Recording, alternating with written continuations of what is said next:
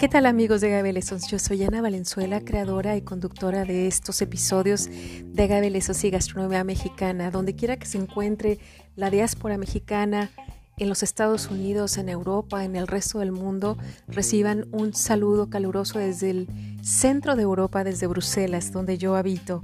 Y desde luego mando todos mis saludos a los paisanos que nos escuchan en México. En este caso quiero eh, invitarlos a seguir escuchando nuestros podcasts y todas las voces que son parte de esta pluralidad de la gavecultura, del tequila, del mezcal, del bacanora, de la raicilla, del sotol y de la gastronomía ligada a estas plantas. Desde luego los invito a cuidarse mucho en esta época todavía de post-COVID con algunos brotes de la epidemia y deseo que se encuentren bien. Recuerden que nosotros estamos en las redes sociales de agaveleson.com y también en Agavecultura en Facebook.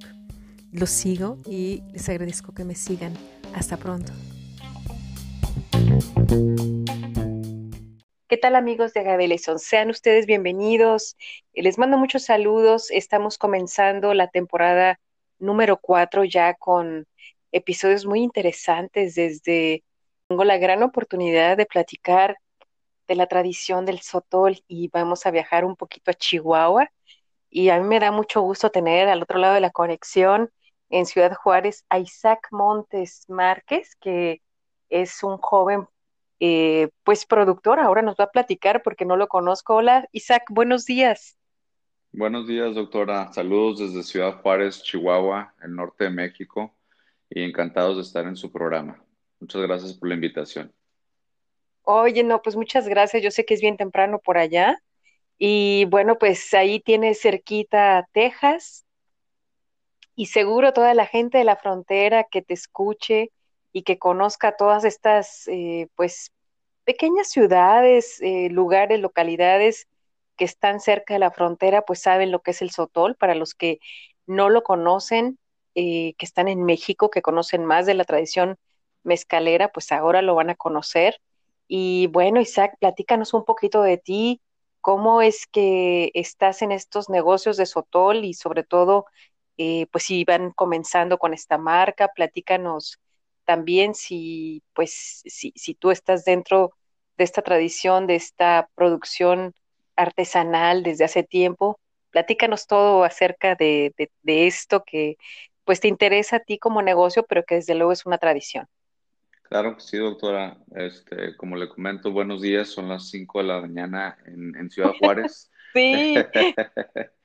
Eh, soy este, un hijo de la frontera de, este desierto, como, como habemos muchos.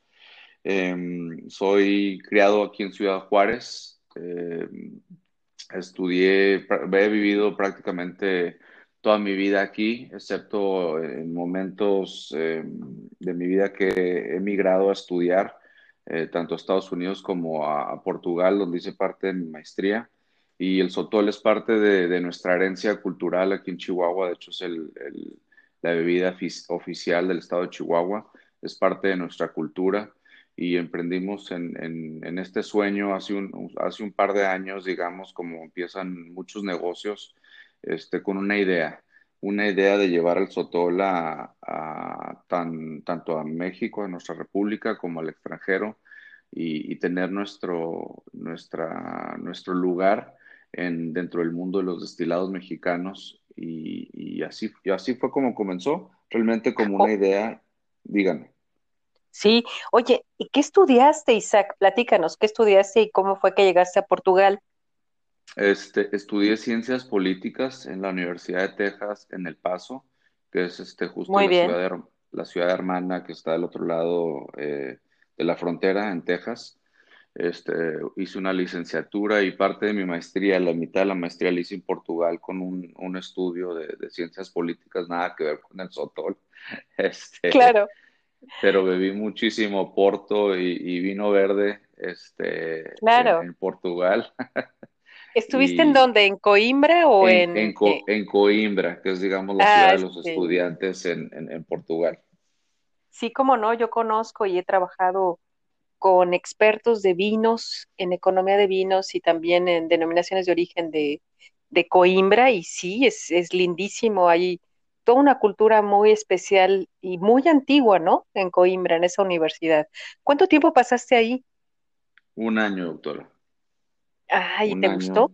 Sí, me encantó. De hecho, este, eh, obviamente que no, no sabían lo que era el Sotol en, en Portugal. Estamos hablando del año Sí. eh, 2009. Eh, entonces me tocó llevar unas botellas para allá y quedó encantada la, o mínimo se la pasaron bien los portugueses ahí en Coimbra. Cantando fado, que es el único fado que solamente cantan los hombres, ¿no? Oye, no, pues es. genial que tienes esta formación, que bueno, que conoces la frontera, que pues eres un hijo de la frontera, como dices, que conoces eh, bien tu estado, pero yo creo que con esto del Sotol, pues tienes que decirnos más, porque eh, dices que eres de una familia con esa tradición. A ver, platícanos. Realmente eso, soy la primera persona en la, en la familia que decide eh, entrar a este mundo tan bonito que es el mundo del Sotol. Eh, no, no, no hay una tradición familiar como tal. Entonces, eh, rompo ahí un poquito con, con lo que son los planes de, de la familia, como muchas veces suele suceder, ¿no? Sí, Y, y- y decido eh, meterme a- totalmente a, a este negocio de- de- del Sotol y a esta vida del Sotol que, que es complicada. Eh, no, no estamos tan adelantados como nuestros hermanos del, de obvia- obviamente del tequila y, y del mezcal. Eh, tenemos muchos obstáculos eh, como industria y, realmente soy la, digamos, la primera generación eh, de sotoleros o de, sotolero en mi caso que, que, empieza con esta, con esta locura. Oye, pero empiezas con otros, eh, digamos, pues estudios, otras bases, una plataforma completamente diferente que te puede ayudar, eh, pues so- sobre todo en la negociación y en la parte mercado, que es una de las partes más álgidas, ¿no? Pero sin duda, pues es poco conocida la cultura del sotol. Eh, entonces, tú eres dueño de marca y estás comprando a otros productores, estás envasando o ya tienes una vinata que ustedes han construido, ¿te has ayudado de algún maestro sotolero? ¿Cómo es que, que es tu marca? Sí, este, somos dueños eh, propios de la marca. Eh, sí estamos apoyándonos con, con una vinata que justo está en Janos. Lo que es distinto es que muchas veces lo que pasa es que eh, muchas marcas incipientes hacen lo- el- la el- van y se los maquilan, ¿no? Sí, Y, y nomás, nomás lo envasan y lo ponen en su etiqueta. No es el caso de nosotros. Eh, nosotros sí eh, pagamos el servicio por el uso de la vinata, pero nosotros controlamos el proceso de, de paso uno hasta que llega la botella y, y llega a la mesa del, de- del consumidor.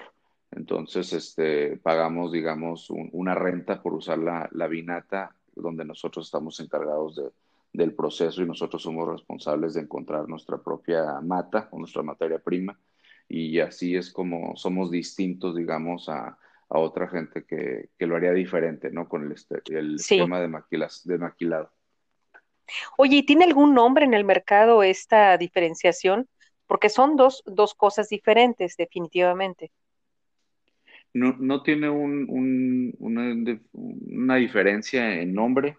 Eh, yo creo que la, la industria del sotol comercial es, es- es muy incipiente y, y Sí. ciertamente se hará esa distinción en el futuro, pero en la actualidad no, no cuenta con ninguna diferencia de, de nombre en cuanto al tema comercial o, o de producción.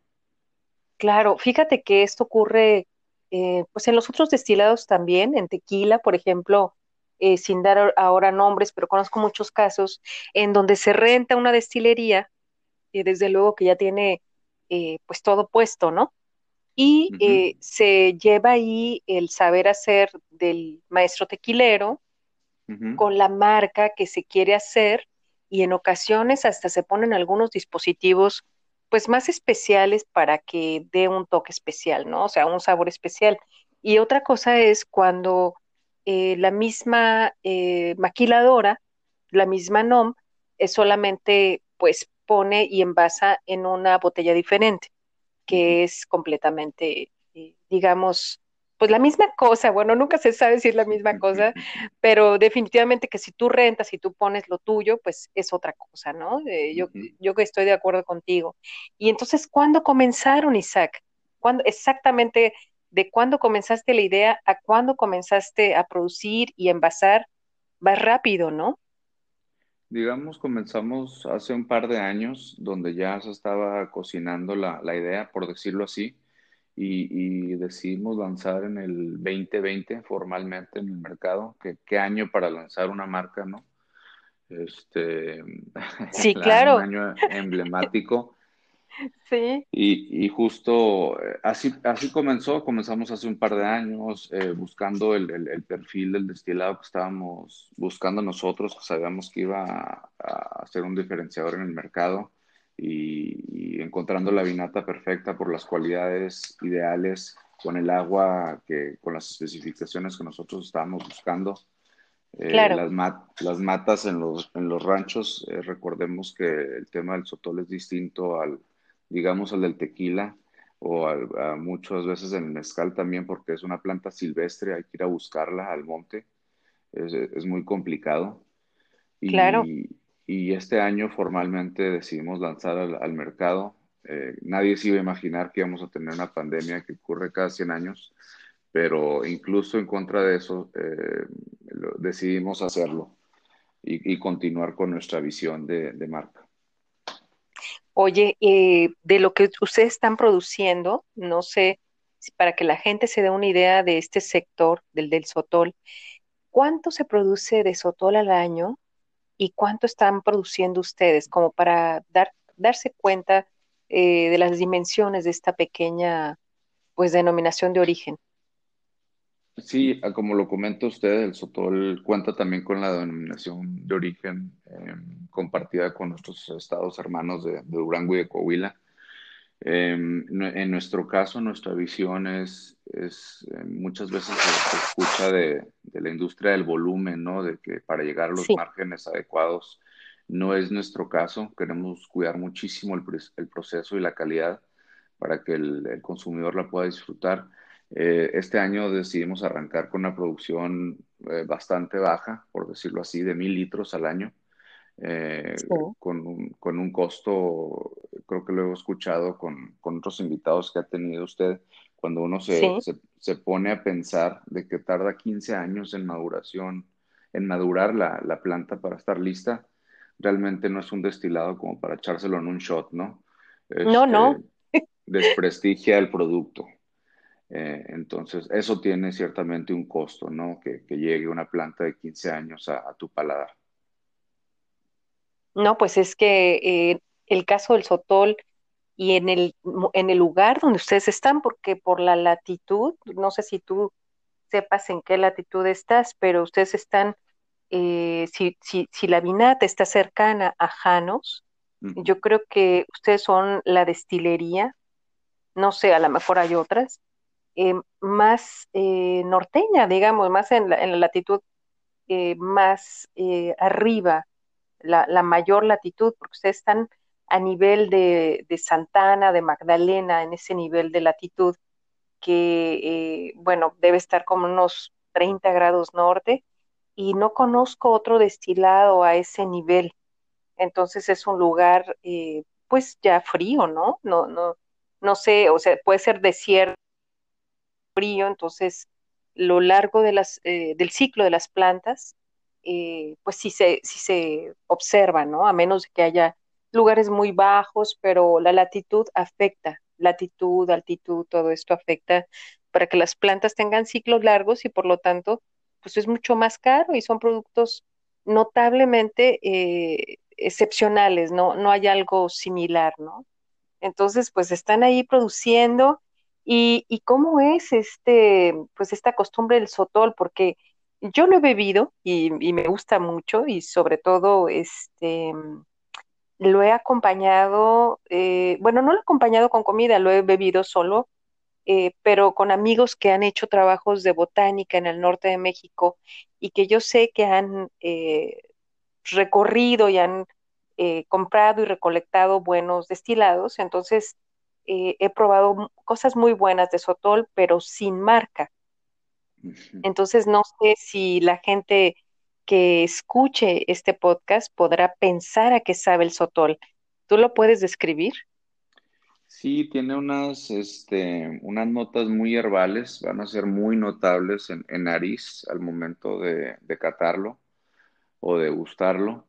Eh, se acompaña con, con, sal de víbora, que es, que es la manera adecuada. Eh, fue una, una, tradición que se, que se había perdido un poquito y se está rescatando y nosotros este, estamos encantados de, de, ser parte de esa generación de sotoleros que quiere re, recuperar algunas de las tradiciones este, ya perdidas, así como en el mezcal habrá la oportunidad de, de hacerlo con sal de gusano y, y, un cítrico o una naranja, ¿no? Este, sí. el, el, sotol va mejor con, con sal de víbora y, y una manzana, que, que, despierta muchas de sus notas este, al, al, degustarlo. Entonces, así es como tradicionalmente se, se, se toma y, y, acompañado con gastronomía juarense, que es este, como en muchas partes de la República, cada vez evoluciona más rápido por gente que, chefs que se han ido y ahora están regresando este, sí. con mole, con mole va muy bien, con mole va muy bien, a pesar de, de no ser un platillo juarense, va muy bien. Oye, no, pero también hay mucha migración también del sur, ¿no? Y estas fusiones se dan. Oye, para la gente que no sabe cómo se produce el sotol, ¿lo puedes decir el proceso y compartirlo? Sí, claro. Este, para su audiencia que a lo mejor está más eh, acostumbrada a la, a la, industria del mezcal o del tequila. ¿Cómo no? Este, el tequila, como sabemos, se produce de una manera industrial por, la, por el volumen que demanda el mercado. El, el sotol continúa un poquito en su tradición artesanal, donde hay que buscar la, la planta en el monte, uh, hay que cortarla primero y, y luego después en, en, un, digamos, en un burro se baja a, a la camioneta donde se va a montar la planta porque no hay manera de subir con ningún vehículo al monte donde se encuentra o mínimo nuestra planta. Entonces claro. es, es, un trabajo muy laborioso donde después de recolectar ya la, la suficiente este, planta, que muchas veces es una planta pequeña por el cuestión del, del, del clima, como comenta usted, para protegerse la planta es, este, concentra los azúcares en, este, obviamente lo más cerca posible a la, a la piña y, y, este, después se lleva a la vinata, donde hay este, hoyos de cocción con piedra volcánica, de, donde dependiendo del, del, clima puede tardar de 3 a 4 días la, la cocción. Eh, típicamente el sotol se hace de, de octubre a marzo en, en este, en, en, meses muy fríos y luego después claro. se pasa la, a las tinas de, de fermento donde en nuestro caso se fermenta con levaduras naturales, no añadimos este, levaduras artificiales. Este, después de, la tina de fermento en, pilas de, de, pino, este, ya se pasa a la destilación. En nuestro caso particular hacemos eh, un triple destilado que nos parece que, que, puede limpiar algunas de las impurezas en, tanto en color como aromas y, y, es lo que creemos que nos, nos hace diferentes, esa, ese tri Oye, esa triple destilación. Sí, eh, no supe, eh, bueno, llegamos al, al, caso de los mil litros que nos dijiste uh -huh. a nivel de producción anual. Uh -huh. Entonces, eh, esto es de octubre a marzo. Así es, así es correcto. Eh, Cinco meses al año.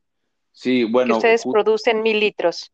Sí, bueno, justo en febrero, digamos, terminamos nuestro, nuestro primer lote, que era la idea de entrar al mercado y obviamente se viene la, la pandemia y, y, nos cambia la, este, la, la, la jugada, ¿verdad? La jugada, como a muchos, pero sí, es correcto. Sí. Iniciamos con un lote de mil litros eh, y justo lo terminamos en febrero de este año.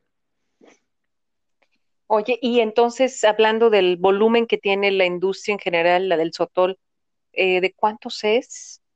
es ¿Cuánto es produce muy, por año? Es, es, muy baja. Escuché una, una, una, versión de, digamos, la marca de sotol más grande que, que, existe, que es la única que maneja este, un proceso industrial, que venden eh, 30 mil litros al, al, al mes de, de, sotol, que es muchísimo sotol.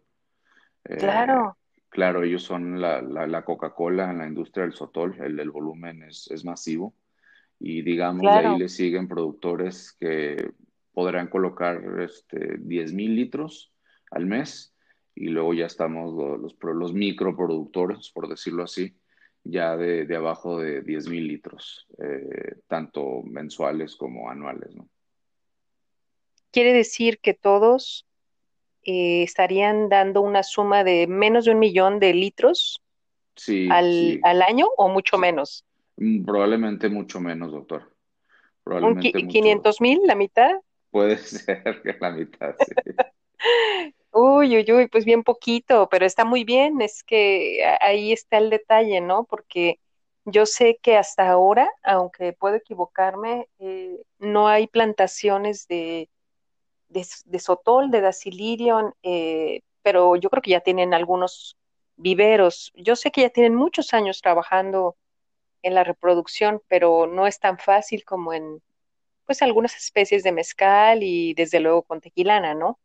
Eh, Ah, ¿tú, tú qué sabes de esto? no, así, eh, to- totalmente de acuerdo. No, hasta ahorita no hay cultivos comerciales, por decirlo así. Este, hay un, un, un predio experimental de la, de la UACH, que es la Universidad Autónoma de Chihuahua, donde me parece que hace 15 años, que entonces ya terminan las plantas 15 años de, de maduración, Eh, pero hasta ahorita no hay ninguna, ninguna marca ni, ni comercializadora que cuente con un, con un cultivo propio, porque no han logrado ni, ni domesticar la, la planta y no ha habido la necesidad por el, el volumen que demanda el mercado. Eh, todavía no estamos ahí como, como industria. Ciertamente llegará el momento de hacerlo, pero ya, ya están empezando, como usted dice, a, a sembrar en, en algunos predios a, a través del estado de Chihuahua. Oye, y para darles una idea de la distancia que haces tú, porque tú vives en Ciudad Juárez y viajas a la zona de producción, eh, que es Janos, ¿verdad? Así es. Eh, ¿cuánto tiempo haces y, y- y a cuánto tiempo estás de la frontera? ¿Cuáles son tus mercados? Porque eh, salimos de, de estas ideas de los mercados urbanos de, pues del centro de México. Me imagino que ustedes están mucho más interesados en el mercado de frontera, ¿o Sí, no? así, e- sí, así es. Este, estamos enfocados en, en, en, digamos, colocar muy bien la marca o posicionar muy bien la marca primero en nuestra tierra y, y posteriormente hasta hacerlo en Estados Unidos porque el Sotol está viviendo un mini boom, por decirlo así, porque todos los reflectores ahorita del mundo están puestos sobre el mezcal y este, que es en el suroeste de Estados Unidos, donde culturalmente son más similares, son similares a nosotros. Entonces, Arizona, Nuevo México, el oeste de Texas está viviendo un boom del sotol, donde ya están prácticamente todas las marcas. Pero sí, ahí va a ser nuestro mercado, el, el que sigue, ciertamente tendrá que ser ahí. Sí, esa es una cultura norteña, una cultura eh, pues que se combina también con, no solamente con la gente eh, de proximidad, pero pues también con, con, con esta cultura de los que han migrado también. Y hay que recordar que Texas tiene una gran cantidad de mexicanos, ¿no? Y que hay un, que se comparten muchas cosas de, de la cultura. Sí, así es. Recordemos que pues, antes no había frontera, ¿no? Entonces la- la- las culturas viajaban, Sí. iban y venían. Y, y, en y en el caso de, Chihuahua, pues este, se han hay vestigios de, de hoyos de cocción de, hasta hace mil años. Lo que obviamente cambia es la destilación a la llegada de los españoles. Entonces, ciertamente no es un destilado nuevo. Eh, ya, lo estaban este, fermentando y tomándolo como un fermento y es parte de, nuestra cultura en, todo el estado. Qué interesante, porque la gente poco conoce de esto, eh, cree que nada más mezcal es lo único que se usaba como fermento y no, el norte de México tiene tanto agaves para mezcales, que ahora se llama bacanora, y hay otros por ahí, y sotol, que es todo un, pues toda una historia enorme, ¿eh? de Texas y de eh, de Chihuahua, de los apaches, de, de tantos, eh, de tantas culturas ahí milenarias. Oye, eh, Isaac, eh, yo te quiero preguntar algo sobre, pues, qué tipo de destilación están haciendo, porque eh, bien lo dijiste que es después de, eh, de, la fermentación, o sea, es muy bien conocido que hubo fermentación, que hubo uso de sotol cocido, pero ¿cuándo ingresa la destilación a estas zonas de sotol? ¿Tienes alguna idea? Eh, sí, este, se comenta que, al, principio del 1600 o a la mitad del 1600 es lo que se está manejando.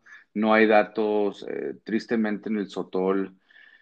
En la industria del Sotol apenas se está este, salvando mucho de la cultura. De hecho, hay un, libro de un buen amigo que se llama La, Guerra del Sotol, que es el único texto impreso eh, de la historia. Ay, qué bueno que lo dices. A ver. Y espero poder hacérselos llegar lo, lo más pronto posible. Este, Gracias donde habla de, o justamente lo que comenta usted, de la historia, del marco jurídico, del tema comercial, y es el único texto que hay.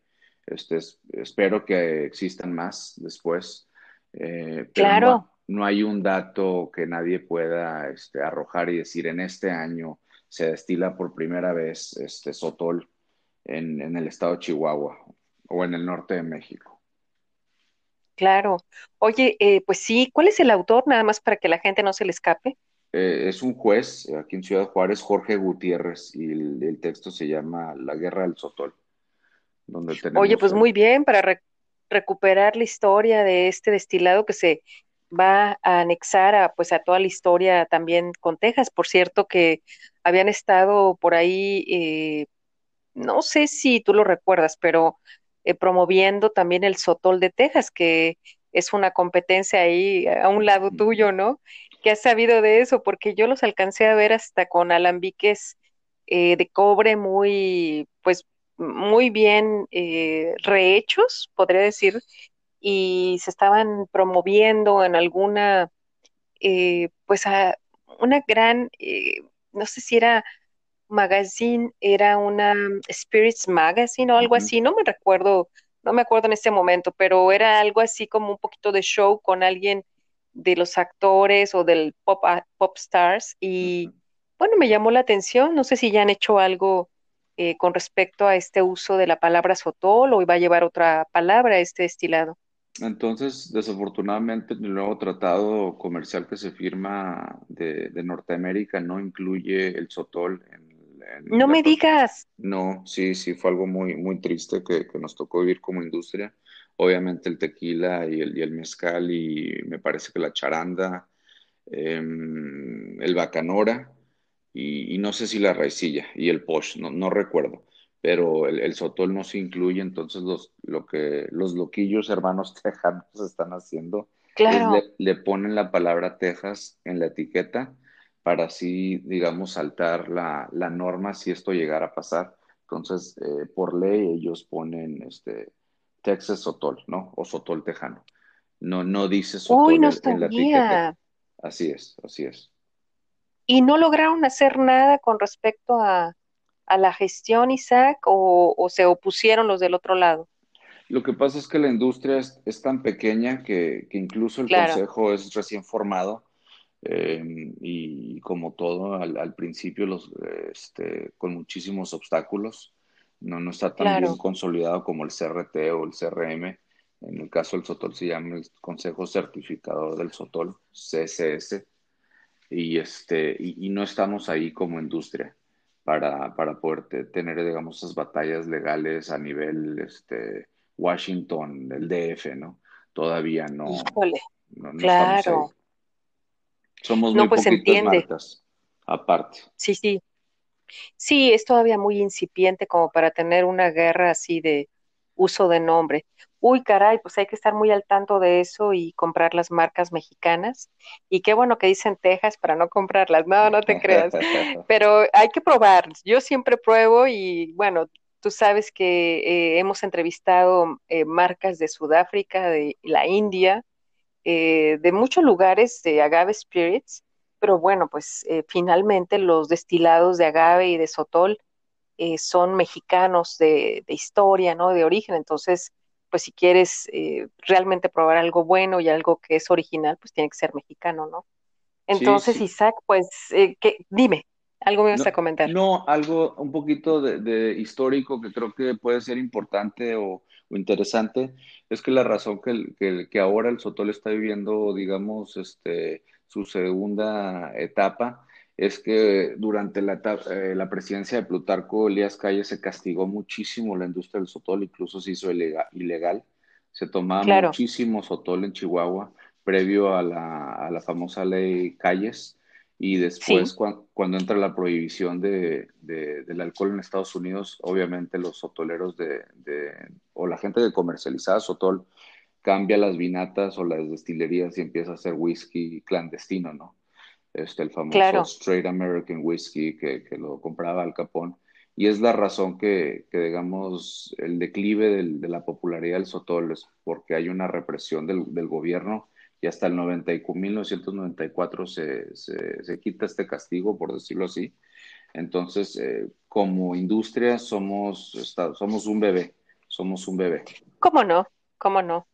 Sí, yo lo entiendo porque a mí me ha tocado ver cómo nacen estas denominaciones de origen, pero efectivamente no nacen con una fuerza eh, ya de un sector consolidado, sino nacen apenas saliendo de una época de 60 años de clandestinaje, ¿no? De ilegalidad, que fueron muy castigados y perseguidos. O sea, no nada más era eh, una cuestión de, de, no aceptarlos, pero eran perseguidos y colgados, ¿no? Entonces, sí, sí, sí, la historia norteña de prohibición ha dejado sus impactos eh, fuertes en, México.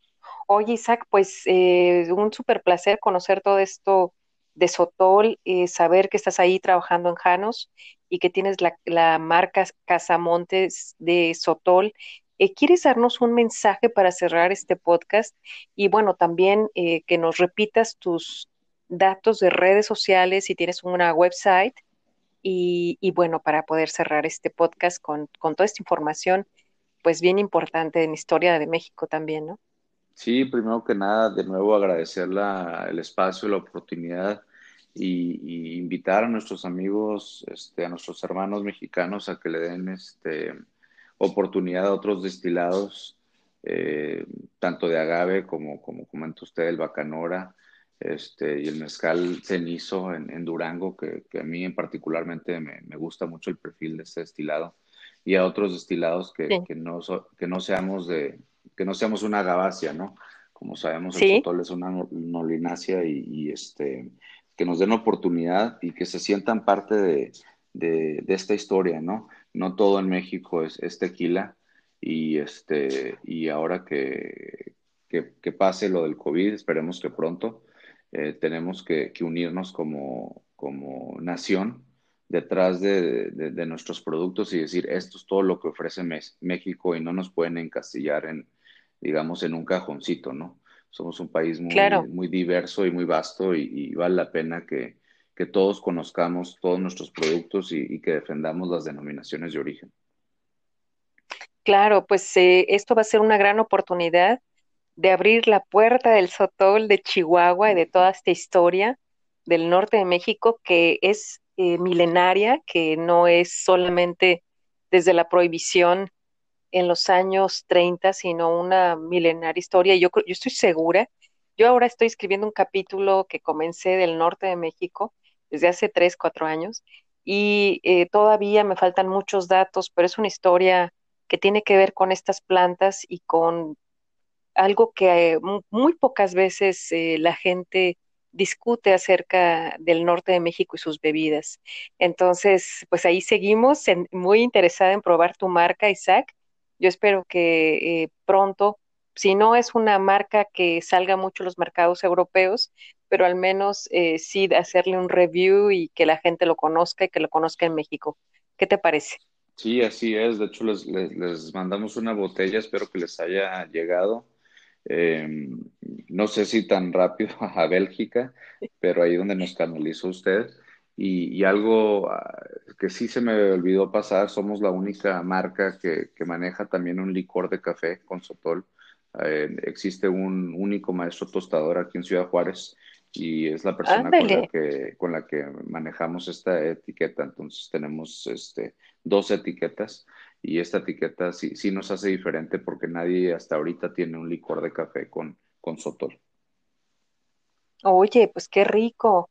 No, pues este, eh, Janos, Chihuahua, Ciudad Juárez, Sotol, historias antiguas, norteñas, culturas muy interesantes eh, en el norte de México van a abrirse con la luz del Sotol.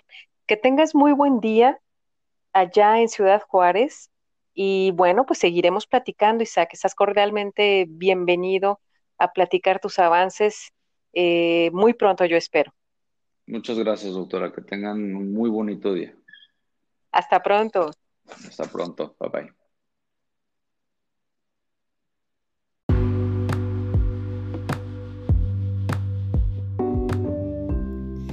Interesante el curso de Agave Lessons, ¿no crees?